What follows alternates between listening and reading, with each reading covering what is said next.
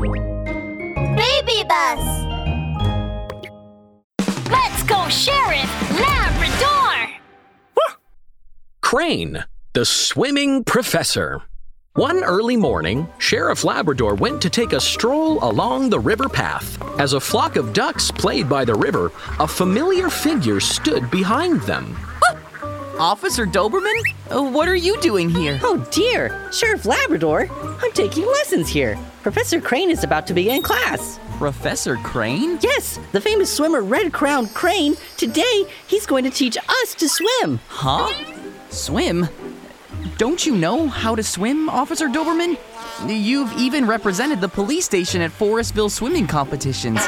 And those ducklings, don't they naturally know how to swim? Don't talk about that. I always end up in fourth place at the swimming competitions. I must improve. At that moment, a little red crowned crane covered with snowy white feathers waddled over. If your foundation is not solid, you won't swim faster or better than other animals. I, the famous swimmer, Professor Crane, am going to teach you from the basics of swimming. Sheriff Labrador looked at Professor Crane's short legs, then at his round, bulging body. Uh, Professor Crane, you don't look like a red crowned crane. I've been swimming for many years, so my body has changed to suit my style of swimming. The red feathers on my head are the unchanging symbol of the red crowned crane family. Professor Crane lifted his head proudly as Sheriff Labrador squinted. Red feathers? Um. That's strange. I mean, could it be?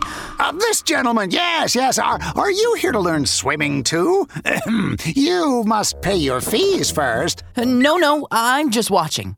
Sheriff Labrador walked to the side and started to observe Professor Crane carefully. He saw him pinch his nose. Now, to learn swimming, we must first learn how to hold our breath. Oh dear, Professor Crane. I know how to do that. Let's hurry and get in the water. Get in the water. Get in the water. Now, uh, uh, okay, uh, look, let's feel the temperature of the water first. Hmm? Professor Crane slowly raised one foot and cautiously stuck it into the river. The ducklings and Officer Doberman copied his action, sticking one foot into the river. Oh my, it's not cold or hot. Just right. Let's feel again. The flow of the river. Oh my, the flow is neither fast nor slow. Now, let's feel the depth variation of this water. Professor Crane shut his eyes, as if he was seriously feeling the depth variation of the river. Suddenly, his foot slipped and he fell into the river.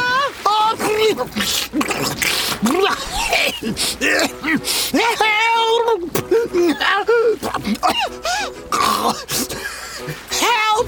Help! Wow, Professor Quack, quack. Then I'll blow bubbles too. Quack. Professor Crane was struggling in the water. He kept blowing bubbles as he started to sink. Suddenly, a figure ran over, jumping into the river without hesitation. It was Sheriff Labrador. Professor Crane is drowning. Officer Doberman, take the ducklings home. I'll save the professor. Oh dear, copy that. What?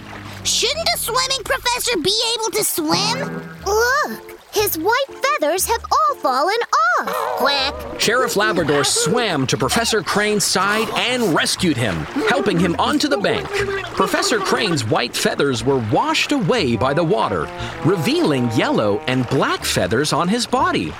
It turned out that the white feathers were only glued onto him. You, you swim quite well. Where did you learn to swim? Don't be funny. I'm Sheriff Labrador from Forest Police Station. You're not Instructor Red Crowned Crane, and you don't know how to swim. Speak up. Who are you? Professor Crane used the last two white feathers to cover himself frantically. What? I'm changing feathers. This is a natural uh, phenomenon. Yes, yes, it is. Stop lying. The red patch on Red Crowned Crane's head does not have feathers at all. If you were a Red Crowned Crane, wouldn't you know that? Huh? what? What? I smell. Look there. Look. Professor Crane touched his head and realized the red feathers he had stuck there had been washed away by the water. He was filled with anger. Ah, I spent a lot of money to have these feathers on me to create a red crown crane disguise. How could they be washed away just like that? This is unacceptable. This voice, your rooster? Uh, well, uh, no. yeah, well, that is, uh, uh-oh. Mr. Rooster, you don't know how to swim at all. Why do you want to disguise yourself as Instructor Red Crown Crane? I, I, I just want to earn some easy money. I, I picked this place on purpose. You see, the, the river was quite shallow yesterday. when I thought to myself, well, I'll just pretend to swim a little and, and I won't be exposed. Oh dear! You tried to trick me! It's very dangerous to get into a river without careful consideration. The depth of the water and the speed of its flow will constantly change according to the weather and tides. There aren't any professional lifeguards at the river. If you fall in, your life may be put in danger. Moreover, you can't even swim. Mr. Rooster, you disguised yourself as a swimming instructor to cheat people out of their money. Come to the Forestville police station with me now. Mini episode on safety. Woof.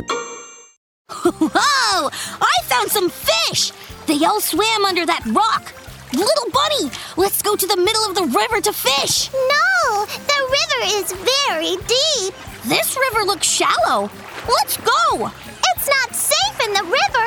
We don't know how deep it is. Uh, we should just play on the bank. Little Bunny is right. Sheriff Labrador's safety talk. Friends, you should not go into the river to play or swim in it without the help of a grown up. The depth of the river changes, and so does the speed and the water flow. There aren't any professional lifeguards at the riverside, so if you go under, your life may be in danger. If you want to swim, you can go to the swimming pool with your parents.